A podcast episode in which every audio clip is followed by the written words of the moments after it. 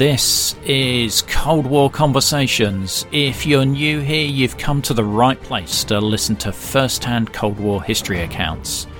Do make sure you follow us in your podcast app or join our emailing list at coldwarconversations.com. Welcome to episode 10 of Cold War Conversations. Today we're moving away from the GDR and Czechoslovakia to the Soviet Union. But before we start, a quick plug for our Facebook group. We have veterans, academics, and fascinated amateurs like myself contributing and discussing the subjects raised by the podcast. Just search Cold War Conversations on Facebook. You'll be made very welcome. So, back to the Soviet Union. Today's guest is Jeremy Poynton, who was a 16 year old schoolboy in 1968 when he embarked on a memorable trip by road from Leningrad to Odessa. He vividly describes the Soviet Union still struggling with poverty and a diverse range of peoples from city dwellers to remote Chechen villages. It's a unique story as Jeremy details his experiences and the sights of a 1960s Soviet Union just as the Prague Spring was being suppressed. I hope you enjoy our chat as much as I did. We welcome Jeremy Poynton. Hi, Jeremy. How are you tonight? Hi, Ian. I'm fine, thank you. Good to talk to you. Yes, no, great. Thank you very much for coming on uh, Cold War Conversations. I'm uh, looking forward to hearing about your epic uh, journey across the uh, USSR. Now, I understand that this was a, a, a, school trip. Can you tell me a little bit about your school? Yeah, uh, the Leys School in Cambridge, I would classify as probably a second string public school, uh, though I got a very good education there probably the last generation to get a proper classical education. um, and as I noted, I think to you, uh, we actually had a Russian teacher there. He mostly did French, but he spoke fluent Russian. And I would think about five or six of us probably did O level, uh, with a view to hopefully getting the exam, but really to be able to get onto the school trip. I think he'd been there before himself once or twice, but had never done a school trip there before. Uh, I do recall it took an awful lot of organisation. Well, I was I was going to uh, ask ask you that because um, I was wondering what your parents thought of you uh, going off to the Soviet Union. well, they they thought it was great, actually. I could read a lot into that, Jeremy. well, no, they were. I mean, politically, they were classic old school liberals. Uh, we were from uh, the northwest near Manchester, and uh, that was very much an, an old school pre-social democrat liberal um, stronghold up there. Uh, mum and dad were definitely liberals, I would say. Okay. Um, they certainly didn't think much of the Iron Curtain and the Eastern Bloc, but then nobody did. Right. So they weren't worried about you not coming back and ending up in the Lubyanka or anything like that. Uh, no, I don't think so. They might have thought that was possibly bonus. now, I, I, think you, you mentioned to me that your the, the teacher who led the trip, Mr. Armstrong, um, had been to the USSR before, so um, he sort of knew his way a little bit around the around the country. He did. He did certainly, um, and I believe I don't know what the state of play was at the end of the, the, the Iron Curtain, but certainly when we went there, I think if you planned any sort of visit, it had to be all the stops had to be agreed, and if it was any sort of group visit, you had uh, someone from Intourist, the Russian or the Soviet state uh, tourist agency, accompanied you all the time. Right. Okay. And the, the other, because uh, uh, how old were you at the time? I was 16. I think I had my 17th birthday in Rostov on Don. oh, lovely. Lovely. Yeah. I bet you remember that. I do. I do, yes. Oh. So, um, what what about the the rest of the party? Because I think there was uh, Mr. Armstrong, um, another teacher, uh, another teacher, Mr. Chamberlain, uh, and an old boy who I guess has probably been gone for a couple of years, and I think probably seven or, seven or eight of us current pupils. Okay, and, and squeezed into the two vehicles. Wow, and and of those current pupils, you know, were they all of the same you know, political persuasion as you, or were some of them more Well, left um, or Do you know, as a teenager, I was never that particularly interested in politics. And I think, in general, one might say 50 years ago, people were less interested in politics because we didn't have the media in our faces all the time. yeah, So, so A, I wasn't that interested in it. I didn't really know, for example, whether I was conservative or Labour, right wing or left wing. I was aware that communism and whatever systems we had in the West were pretty directly opposed. I didn't know much about the gory history of the Soviet Union, for example. I knew obviously Stalin was a dictator. I knew there had been a bloody revolution, but I wasn't as politically attuned, shall we say, as a modern day teenager would be. right. So you Mm. you weren't. T- so it it sounds like you you know you said you had a classical education. Your history teaching was more in the classics rather than modern history. Would that be? Uh, Yes, absolutely. In fact, I didn't do history. I gave up history to do Russian. okay. yeah. Wow. Wow. And Yes. um, it, it sounds like you had rather unusual travel, how can I put it, vehicles that you were using to uh, get around the Soviet Union. Well, looking back on it, it seems completely insane, but we, we managed fine. We had one or two hairy things. The jack didn't work on the Dormobile when a tire uh, went flat, so we actually had to hold it up uh, the rest of the party while the tire was put on. But from what I remember, we had very little trouble.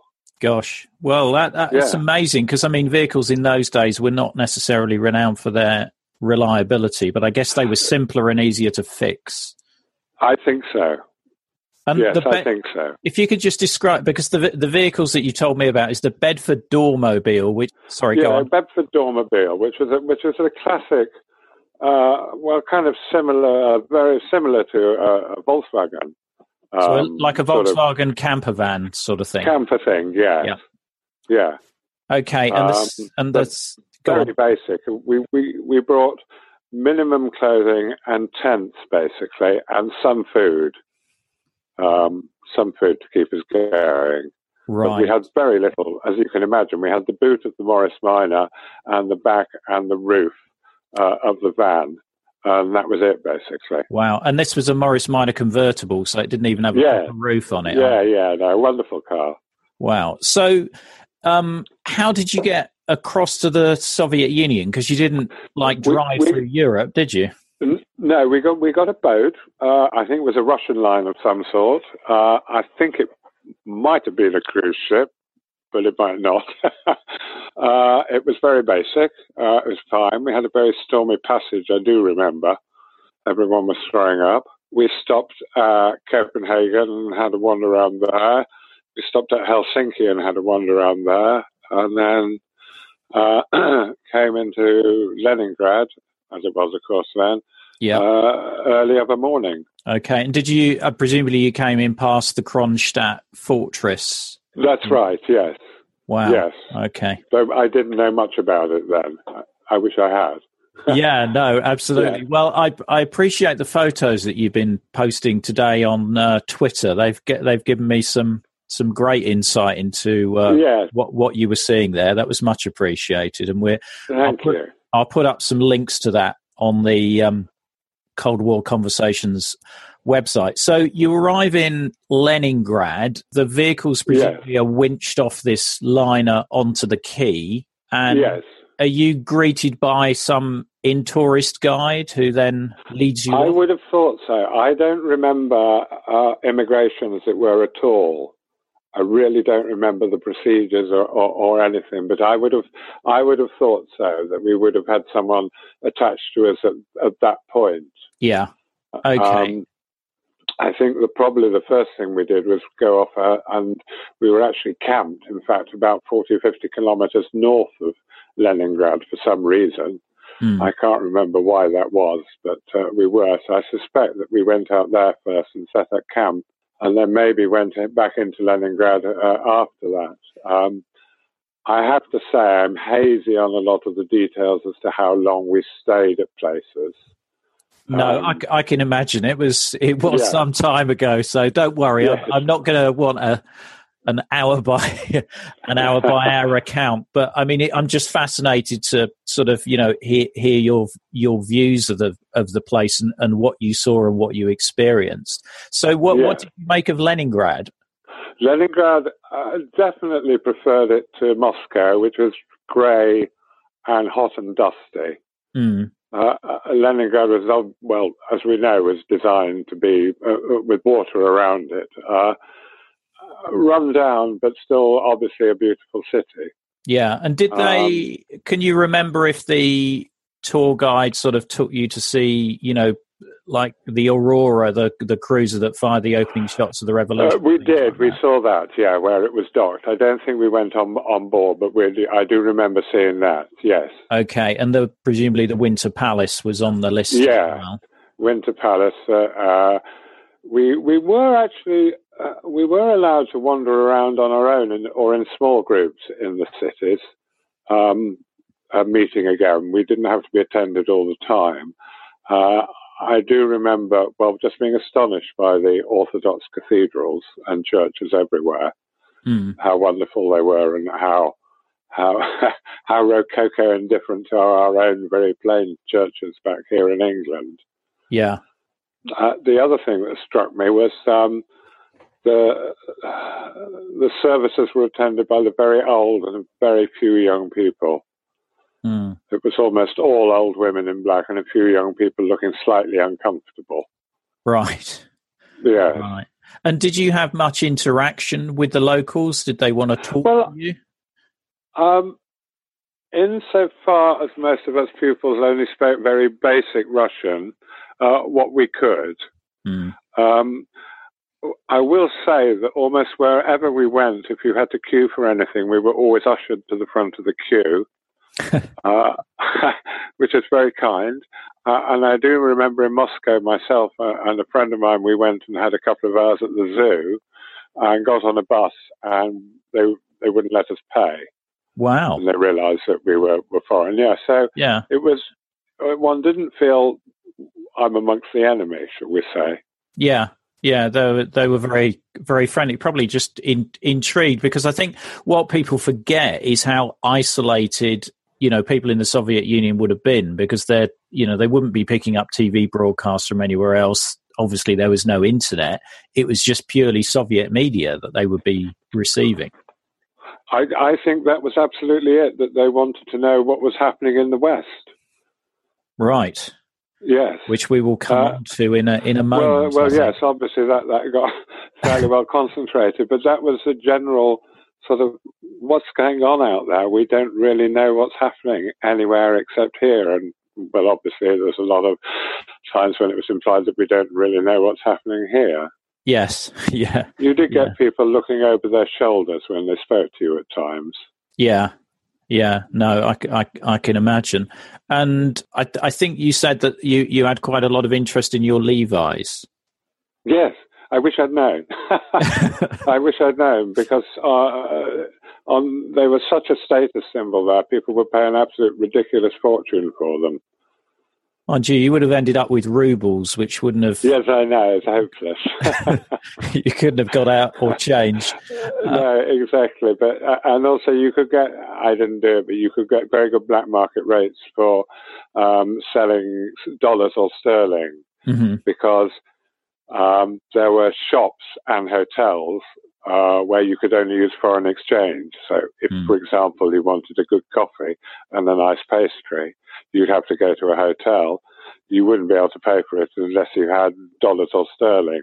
So, right. people would offer you silly amounts of rubles compared to the exchange rate for yeah four dollars or sterling. Yeah, right. And I presume this is when your Intourist guide wasn't around. They'd be doing this. Yes, again, again, a bit shuffly, shall we say? Someone would shuffle up to you and uh, yeah.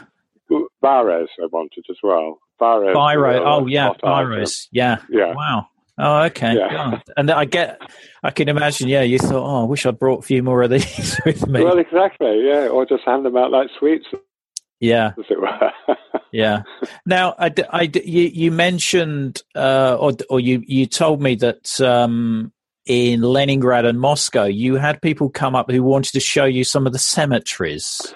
Yes, Yes, absolutely. Uh, the cemeteries in both cities were quite extraordinary, uh, vast, and obviously cemeteries, but very different to our own in that there were often photographs of the, the person who died, and there were often tools of trade or similar, mm-hmm. uh, including one of a pilot with a quite tall obelisk with a full size propeller affixed to it. Gosh.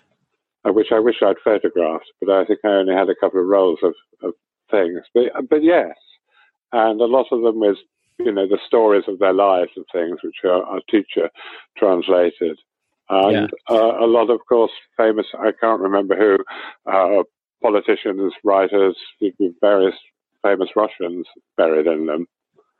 Okay, and I understand that in in one of these cemeteries, uh, you had a Czech student. Approach. We did. Uh, we did, in fact. This happened twice. One was in the cemetery, and the other, I think, possibly near another one. I can only assume there were a lot of certainly. I know there were a lot of Czech students in Moscow at the university there. I can only assume that they were all being watched because both times it happened really very quickly. Uh, a student had come up to us and started talking. Yeah, and then, then what? What happened? Uh, we had a, the first time was a plain plainclothes policeman who pulled a gun on him, generally sort of waved it around, uh, and marched him off. Yeah. Uh, uh and the next time, a plainclothes uh, policeman with a soldier with a rifle appeared wow. and marched the fellow off. So after that, we basically would ward people off if we thought they might be Czechs. Yeah, because you you yes. left in July, so before the end in, of the Prague Spring. That's right. We left in July and left uh, middle of July and left right at the end of August. So during that time, we had we knew obviously of what had happened before, but we had no idea of what was to follow. Right. So you had no you you didn't know that that you know Dubček had been uh, you know the tanks had gone into Czechoslovakia. No, no. Okay. Uh, we saw somewhere uh, Pravda with the headline "Great Great Victory for Soviet Diplomacy." which we couldn't really read anything into. Yeah. We just knew there'd been trouble, and okay, obviously it had been sorted out one way or another. But no, uh, until we left, we didn't know. Right. And and while you were away, did you have any communication with well, it sounds like you didn't have any communication with your parents. So did you send no. postcards or anything? Cool. I, I, think I sent, probably sent a couple of postcards. Yeah. Um, in Moscow, we popped into the embassy because they they recommend that you go to the embassy and register your presence. Yeah. Uh, so we did that. I do remember I asked if they could get me the test match score. Mmm. The first taste of rare bourbon you finally got your hands on. That's nice. At caskers.com, we make this experience easy. Caskers is a one stop spirit curator with an impressive selection of exclusive, sought after, rare, and household names in the realm of premium spirits and champagne. Discover the top flavors of the year now by going to caskers.com and using code WELCOME10 for $10 off your first purchase. Get $10 off your first purchase with code WELCOME10 at caskers.com and oh, about ten minutes later, it came off the telex. That that is that's what I call proper English. Uh... uh, absolutely. Uh, yeah. I mean, I, I was an am cricket mad, so I thought I'd, I'd risk it because I knew there was yeah. a test match on. But yeah. yeah, bless them, they went off and got it. I thought that's what all those consulates and embassies were for. You know, I think so. Traveling English people wanting to know the test score. No, I think so, definitely. so you, I think you, you, you mentioned that between uh, Leningrad and Moscow, you stopped at Novgorod as well. Yeah, Novgorod, which is an old city, very beautiful. Mm. Uh, absolutely fantastic. The original walled city is uh, extraordinary. Uh, uh, uh, very beautiful indeed, and very striking. Yeah, yeah. No, I saw one, of, one of your photos of yes. Novgorod. Yes, I read up a little bit more about it because, of course, you know, I I remembered these places, but apart from obviously you know about Leningrad, St. Petersburg, and Moscow, mm-hmm. uh, that's about it, really. Yeah. Uh, but I believe it is quite a quite a sort of architectural gem, the fortress, uh, the walled city. Yeah, yeah. So when when you were on the road, I mean, you you just camped anywhere, or no? We had to camp camp at pre-assigned and pre-agreed um, campsites. Right. So we had to always make sure we were at them, etc., etc. Otherwise, they get the search party out, I presume. Uh, yes, yes. Or well, as you know, as I mentioned later, we had problems because of that. Yeah, so, yeah. you had to have a, every every place you were striking camp, as it were, you had to be uh, had to be on the pre-agreed list. Right. And what about filling up with petrol and things like that? Was that quite easy to do, or was that? Well. I think we must have managed. We we were apart from going up into Chechnya, uh, we were always on main roads, really. Uh, right. Uh, okay, big distances, but um, uh, for example, after Moscow, we went through, I think, Kursk and Kharkov. Mm-hmm. And we may even have gone to Rostov on Don then before down to um, the Caucasus and Pyatigorsk. Uh, but it was all main roads, certainly further south, not very much on them for long periods. Yeah. Um, but they were all main routes. Yeah, because you you described to me, you know, uh, after leaving Moscow and going on to the Caucasus, a lot of ro- road and rolling steppes, and you know, not a lot there. But you, you you talked about stopping at a very poor village. Can you describe a little bit about that? Yes, I, I, must say I can't remember where that was, but I think it was not that far south of Moscow. Um, I think we stopped. I don't know. We I uh, there was a funeral going on with people walking the coffin, uh, and I think we stopped probably out of respect. Mm. Uh, and then I noticed that the deceased person in the coffin had uh, pennies on their eyes which I know was a tradition certainly in Ireland and I think parts of the UK way back, but I didn't know it was still still practiced anywhere. Yeah. And yes, and then the coffin was taken into the local little church. Right. Uh, the people there were terribly poor. That was very clear. Mm. Uh, poorly clothed uh, uh and looking somewhat stunted and, and ill. Right. Uh, no, that's it. That's okay, because so you could yeah. see quite a difference in the you know quality of life between living in a city like Moscow and Leningrad versus being out in some of the more isolated rural areas. Yes, yes, uh, definitely, definitely. And even though somewhat downtrodden uh, and grubby, shall we say, in parts mm. of Leningrad and Moscow, uh, definitely better heeled, for lack of a better term, than yeah. than the countryside. Yeah, which I think really had not changed in decades, really. Yeah, yeah. Uh, wow. Yes, it, it, was it was very striking because, of course, I'd, I'd never seen anything like that before. Yeah. And was there any evidence of like the, the the World War II battles or anything like that that you that you saw? I don't remember. Yeah. I don't remember. Certainly, we didn't go near any of the big ones, for example. No. No, at Stalingrad or anywhere. We, yeah, we missed no, it's that. interesting because yeah. you mentioned you went near Kursk, and obviously that yes. was the the, the large um, tank battle. But I was just interested if you if you'd yes. Seen, seen Yes, no, I, I, don't. I don't think so. I don't think so. Kursk and uh, Kharkov, I I don't remember at all. I have to say. that wasn't. that, you weren't hitting the vodka at that point, were you? no, I think they were very drab, frankly.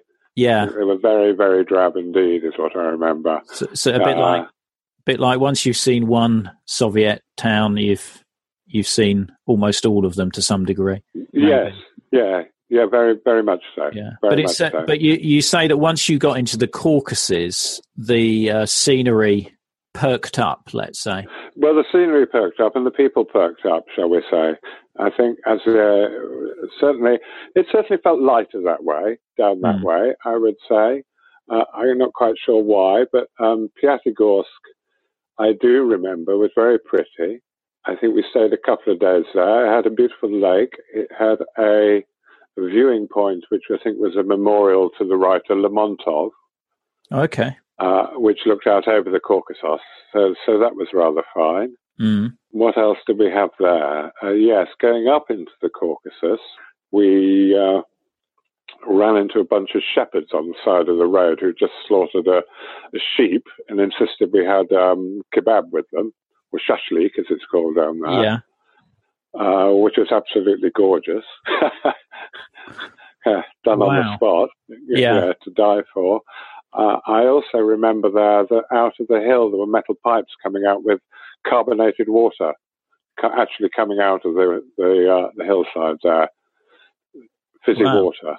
So, so none of those Evian bottles. It was just pouring out of the side of a hill. Just absolutely pouring out the side of the of the hill, uh, and there is, I know, somewhere near there called Minerali Mineralny Vod- Vodya, I think. So mineral water, I believe. Right. So it's obviously famous, I guess, for sparkling water. Yeah. Yeah. Yes.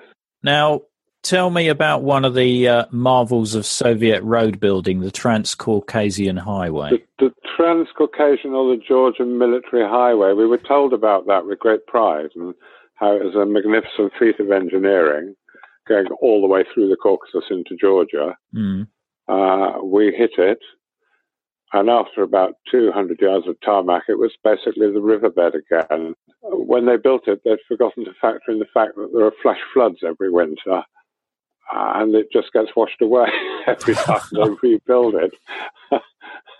Back then, so basically, it was as I guess it had been for centuries, really, riverbed with potholes and boulders which you manoeuvred your way around. Yeah. I think it probably was cleared occasionally. I don't know. We didn't see any bulldozers or anything, but because it was the main highway and a military highway, uh, they must have kept it clear somehow. Yeah. Yeah. I mean, I'm amazed your vehicles held up, you know, that, that long. Because I, I looked at it on Google Maps and I reckon you'd done about 3,000 miles by the time you got to Odessa. Yes, I would think so. In, the Soviet Union, absolutely alone. And in fact, we then drove through Italy, uh, part of Turkey, Italy, and France going back. So that was another fifteen hundred or so. Wow. I, I'm absolutely amazed. Um, I can only assume. I don't remember that that um, that both of the teachers were good mechanically. Yeah. I was going to Um, say it was a tribute to British engineering. I think so. Yes. Now you you get into the Caucasus, and apparently you you did a bit of a detour into uh, Chechnya. Yes, we did. I can't remember how it came about. I think it was very much, shall we, or what the hell? Uh, and we did it. Our Intourist guide that we had for the second half of the journey was a drunk. So basically, we took no notice of him, really. uh, but uh, at some point, yeah, we, we side road, we went uh, up into Chechnya.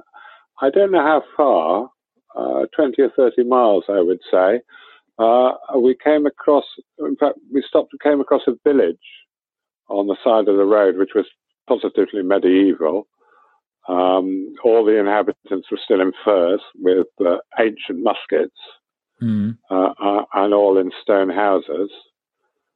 Uh, all around the village, there were buildings that looked, they, looked, they were stone, but they looked, mostly looked like beehives. Mm. Uh, when we looked closer, they were actually stuffed ossuaries, in effect. They were stuffed full of skeletons and bones. Right. Uh, and we found out that they'd had plagues there regularly. And if you came down with the plague, you got put in one of those and isolated and died, basically. Wow. So Yeah. I imagine you didn't want to stay there too long. No, it was a bit extraordinary going up and seeing they were rams. There, there were one or two which just had one or two skeletons in, and if you were rich, apparently, you could have your own charnel house, for lack of a better term, uh, to die in. Uh, otherwise, you were just crammed in with everyone else. Wow. Wow. And Yeah. so when you got back on the, the agreed route, um, what did the authorities think of your uh, excursion? Uh, we were hauled off. I can't remember. I think we were actually stopped on the road, so the word must have gone out, uh, and hauled off to the local police station. I think they just told us we were very dreadful people and go on our way because I certainly I don't. We weren't charged with anything formally. We were told that we were endangering the five-year plan, which I think probably produced some sniggering amongst us boys. Yeah. Yeah. That's it. As a, a classic Soviet Union thing, the five-year plan was, you know, a thing of mockery even back in the 1970s. Yeah. Five-year plan and tractor stats. Wow. Uh, but I think we were just told off very firmly that we mustn't yeah. do that. Otherwise, you know, the economic future of the Soviet Union could be in danger. Yeah, and it sounds like you were quite a long way from the nearest British consulate where you were. I would well. think so. Yeah, I would think to Tbilisi. I think probably would have been the next. I think we were probably fifty or sixty miles away. I should think. Right. Yes. Okay. And they wouldn't have known what they wouldn't have known what to do with us anyway. no, no, no. Um, so you you move on into uh, Georgia. Can you tell me a little bit about what, what that was like? Georgia, was nice because there was a sudden change in, in, in the terrain, as it were. Uh, it was it's not a Mediterranean country, but it might have as well have been. You know, it's uh, warm, uh, quite verdant in a lot of places. Uh, cafes out on the streets, people eating and drinking in the streets. Uh, just a slightly more normal feeling than the, the rest of the Soviet Union that we'd left behind. Yeah. Food was nicer in the cafes. Um, the food back in most of the Soviet Union in the cafes, apart from the railway stations, which were renowned and were good, the food was absolutely ghastly in ordinary cafes. Oh, it really? was sort of noodles and noodles and gristle, really, in a gruel. That sounds um, so appetizing, Jeremy. yeah, yeah, absolutely. But uh, no, Georgia was lovely, and there were there were vineyards, and you could get you know a glass of yeah. wine at the side of the road, and, and, people were friendly and smiling. Well, yeah, I guess like being in, in Turkey or somewhere like that. Really, um, definitely a, a, switch in mood. Um, yeah, yeah, yeah. I don't remember a lot about Tbilisi uh, itself. Apart, we camped on the edge, and we had a, a massive electrical storm every evening at six o'clock, uh, sort of just like clockwork. Mm. Um, I do remember a lot of the old churches uh, where we travelled around in Georgia. Very beautiful, many abandoned, uh, orthodox, some with frescoes inside. Yeah. Okay. And did you uh, visit Joseph Stalin's birthplace? We certainly did in Gori, yes. Uh, that was a must. Yeah. couldn't have gone all that way. Uh, it's the house he was born and brought up in, but it's encased in a sort of a marble casing, as it were, a mm roof and marble pillars to hold it up, which is which is a bit odd. I can't remember anything in it in terms of items and articles related to his upbringing, apart from the paintings on the wall, which all, of course, featured him in an heroic mode. Uh, and didn't feature Lenin, who'd pretty much been disappeared by that time. Right. One or two, yeah, one or two of them might have had Lenin sort of peering out of the, the back, as it were, looking over a shoulder, going, I'm here. But you wouldn't really have known that Lenin had been there had you not known that Lenin had been there, if you yeah. see what I mean. An uh, early piece of photoshopping. And I wouldn't imagine they'd get many Western tourists down there. I don't right? think so, no. I, I don't think they would have done, no. And and the the people sort of like looking after the museum were they friendly or were they looking at you at, as you know lackeys I, of the capitalist West? No, from everywhere I remember, from the, the Hermitage to, to any sort of local place like that. No, they they I think we're pleased that people from the West should come and look at these things. Yeah. Uh, you know, that's not patronising because I'm in the Hermitage, even to a sort of stupid 16 year old was a, a thing of wonder to see much, so much extraordinary art. Yeah. All over the, place was, uh, you could spend a life in there and not see it all for oh, sure. Oh, absolutely. Absolutely. Yeah. We did in some places have people show us some of the fantastic sort of Soviet style heroic statuary uh, uh, and snigger a bit at it. We had one one guy, somewhere near Tbilisi, I think, who said, oh, "Our statues they're not very tasty." meaning tasteless. yeah. but, but we agreed, yeah. and presumably there were still uh, statues of Stalin around then as well. Hi, this is Rhonda in Virginia, and I support Cold War conversations because I think the work that Ian is doing is critically important. I think it's vital to record the firsthand accounts of people who lived and experienced the Cold War um, because it illustrates history in a way that a book never can. So thank you so much for the podcast. It's my favorite podcast, and I look forward to it every week. To be like Rhonda and help to preserve these incredible stories of the Cold War? As a monthly or annual supporter, you'll be able to listen ad free, you'll become one of our community, get the sought after Cold War Conversations drinks coaster as a thank you, and you'll bask in the warm glow of knowing that you're helping to preserve Cold War history. Just go to coldwarconversations.com slash donate to find out more. Uh, they, they, I think there were, yeah. I think yeah. there were probably statues of Stalin, statues of Marx. Uh, somewhere in the Caucasus, painted on a huge cliff, was "Long live Stalin" mm-hmm. uh, in, in, Russian in, in, sort of ten foot high letters. Uh, when that had been done, I don't know, but obviously he's still got a, a degree of popularity back in his homeland. Yeah, yeah. So you then move on to uh, Sochi. Yeah, Sochi. Um, it's a it's a tourist place.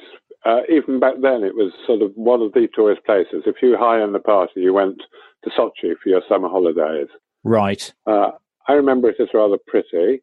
I remember it, tables all along the esplanade, as it were, along the side of the, the beach with uh, chess tables on them. Hundreds and hundreds, I think it seemed to me. Everybody was playing chess.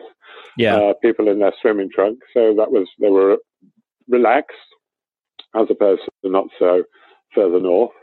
Yes, it was just it was a, a holiday resort, Soviet style. Yeah, we uh, we we again broke the rules and slept on the beach one night rather than the campsite we were meant to. Mm. Uh, it was right by, I guess, what was a, a holiday camp, a Butlins or a Pontins, as it were. But at six o'clock in the morning, we were woken by the speakers um, booming martial music, and suddenly everyone in the camp shot out, jumping over us onto the beach and into the sea, hurled themselves into the sea, leaving us decadent Westerners fast asleep in our sleeping bags. Yeah. God, dear. it was a bit sort of, it was a bit carry on Soviet camping. Yeah, Hi-de-Hi. yes. Um, and I think you, you, you, mentioned something about educating the locals about football, and I know you have a fondness for a certain team. football, the conversation that was actually up in the village in Chechnya, believe it or not. So how how we communicated with them, I don't know, but they knew of Manchester United. Uh, I, being of the other persuasion, told them about Manchester City and made it clear that they were more important than Manchester United. So who knows? My work may have been done there. Well, you might find even to this day there is a small Manchester City supporters club in a remote village in Chechnya. yes, absolutely. Um, so from from Sochi, you move on to Odessa, which was the last town that that you you stayed in. What what do you remember of Odessa? That that's right. Odessa was rather fine. Um, the Potemkin Steps, of course, in the Eisenstein film, mm. uh, we went to see, and they they are absolutely amazing. Uh, yes, rather rather pretty city by the sea. We went to the opera. The opera house was rather fine. I didn't really get on with the opera, being a 16 year old. Um, what we hadn't realized when we went off to see the opera and when we left the boat was that you were meant to take your passports with you in order to get back on. Because mm. as the boat was leaving the Soviet Union at that point, obviously people would try to get on to to get the hell out. Yeah. So when we got back about 10 o'clock, having left a bit early, we were told in no uncertain terms with rifles pointed at us that there was no way we were getting on this boat and we would be staying in Odessa, which was a bit alarming. Um, but I think it was a case of Mr. Armstrong coming along and sorting it out. Yeah. Wow. So I, I might not have even been talking to you today. You might have still been there. Yeah, I might still be labouring in the camps there yeah. Wow. So, I mean, of of your your trip, I mean, it sounds like an amazing sort of you know trip. Um, what what's what would you say is your most abiding memory of of the trip? The churches and the monasteries, right? Because they were so astonishing and so different. Yeah. The Hermitage Museum was quite extraordinary. Mm the Caucasus because they're a big mountain range, and I, have never seen one before. Right. Friendliness of people. Never anywhere, I think, did we feel we're unwelcome. Yeah.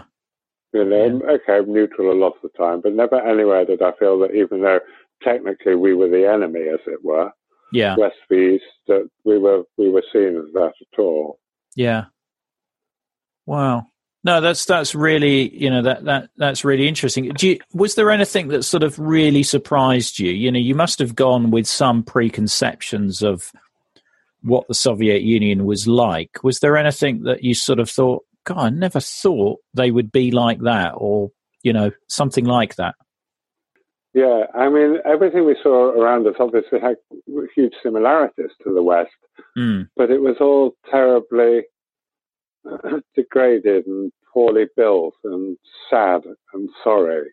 Yeah. You know, the housing estates, you really, really would be very oppressive to live in, I think. They were cement yeah. and grey uh, uh, and blank. Yeah. So I think I was, yeah, when you got out of city centres and things, you did think, I really wouldn't want to live here. It, yeah. it must be oppressive and crushing. Yeah. And and did uh, you? Uh, which it was. Yeah. No, absolutely. Were there a lot of propaganda posters and things like that around? Yes, quite a lot. Quite a lot. In fact, I came back with two huge posters, one of Marx and one of Lenin, neither of which survived long because they've been printed on very poor paper. Right. uh, uh, and a copy of the uh, the manifesto of the Communist Party I bought somewhere for a, a couple of kopecks or something. Yeah. As a as a as a, a memento. Uh, but I never read it in English or in Russian. no, I would imagine that would have made a very good doorstop. Yes. that that was really interesting. Is there anything else you want to, you know, you, you think I've I missed just, out, or? Uh, just thinking, I had a couple of things whiz through my head. Uh, the, the British Embassy is very beautifully placed in Moscow as it looks over to the Kremlin, over the river. Mm-hmm. Uh, we did go into the Kremlin. You can go to parts of it, uh, and saw the extraordinary Fabergé, the jeweled eggs. Oh uh, yeah, the collection there, which uh, were really they were quite extraordinary, uh, uh, and uh, did make you aware of the difference between the wealth and the poverty in in Russia at the time of the revolution. Yeah, not entirely surprising it happened. Now, what what I normally do, Jeremy, is I do I I do ask my guess a few other questions which aren't necessarily related to the subject that we've been we we've been talking about, and I, I realised that I haven't sort of prepared you for these. But if anything comes to mind, then uh, feel free to share. But um, do you have a favourite Cold War movie? Well, quite, there's a, a spy who came in from the cold, which I watched when it came out and watched again recently, early um, John le Carre, Smile yeah. Richard Burton. Um, and how did you find that watching it a second time round? Did you? Oh, fantastic! Still, still had the same impact. Yeah, yeah, yeah. Right. Yeah, the sheer seediness of everything. Yeah. On both sides. Yeah, yeah, no, yeah very good. Brilliant film. Um, yes, The Manchurian Candidate, which has always been a favourite of mine. Yeah. Um, a slightly different aspect career, obviously. Yeah. Uh, but the Cold War. Um, yeah, yeah. Bridge of Spies, the Spielberg movie, quite recently, which I thought was was better than I expected, with Tom Hanks.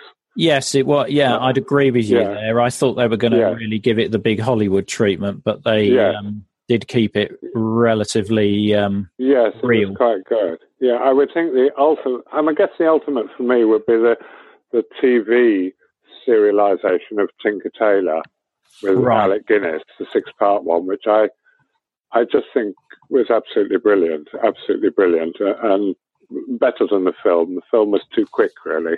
Well, yeah, I think that's if you it. see what I mean? Yeah, with a t with that TV series, they could pace it much better. Yes. Um, yes. Whereas with the film, you've got to try and squeeze in a complex story. Yes, absolutely. I thought the film was good, but I thought the TV series was, was just absolutely brilliant at the time, and and again when I rewatched it a few years ago. Yeah, yeah. Now, when when you were in the Soviet Union, you were sixteen. What sort of music yes. were you into then? Uh, at that time, well, I uh, Beatles, Stones. Yeah. Uh, I was just getting into music from what was called West Coast rock, Jefferson Airplane and the Grateful Dead. Um, the school I was at in Cambridge had a lot of kids of local dons Right. and academics. Yeah. Uh, so I got to hang out with some, some interesting people there, Keynes' family, for example. oh wow. uh, As in John Maynard. Yeah, yeah, Yeah, yeah. Uh, he, yeah, the great, great. Uh, he was their great uncle. yeah. Um, but Mum was a direct descendant of Darwin as well. Uh, we were hugely into Dylan. Um, a lot of our friends had American lodgers, so as I said, they were bringing in albums by Jefferson Airplane, yeah. Grateful Dead. Yeah, so a lot of the fairly mad music that afflicted us in the middle of the 60s, really. Yeah. Now I did a bit of research on your school earlier, and it looks like you you know you had various uh, Tonga Tonganese royalty uh, Yes. there. Uh, I was at school with the current King of Bahrain, in fact. Well, there you go. we Yeah. haven't kept in touch. Oh, that's a shame. I know. He didn't I come know. on the trip with you, did he? No, he didn't. But yeah, no, some very well-known names. So um, yeah, yeah, a few. Yeah, well, I mean, I, I was very lucky. yeah, Uh, my, my, my father worked himself into the yeah, into the ground to send his three boys there. Um, I was a smart little fella, so I, I enjoyed it and uh, had very good teachers.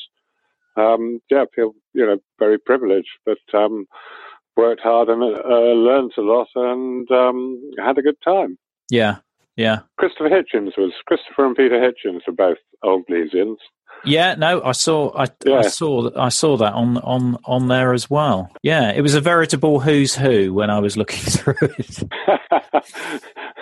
Now, another another question I I ask is if you could invite three personalities from the Cold War for a chat or a pint, who who would you want to talk to? Would you think?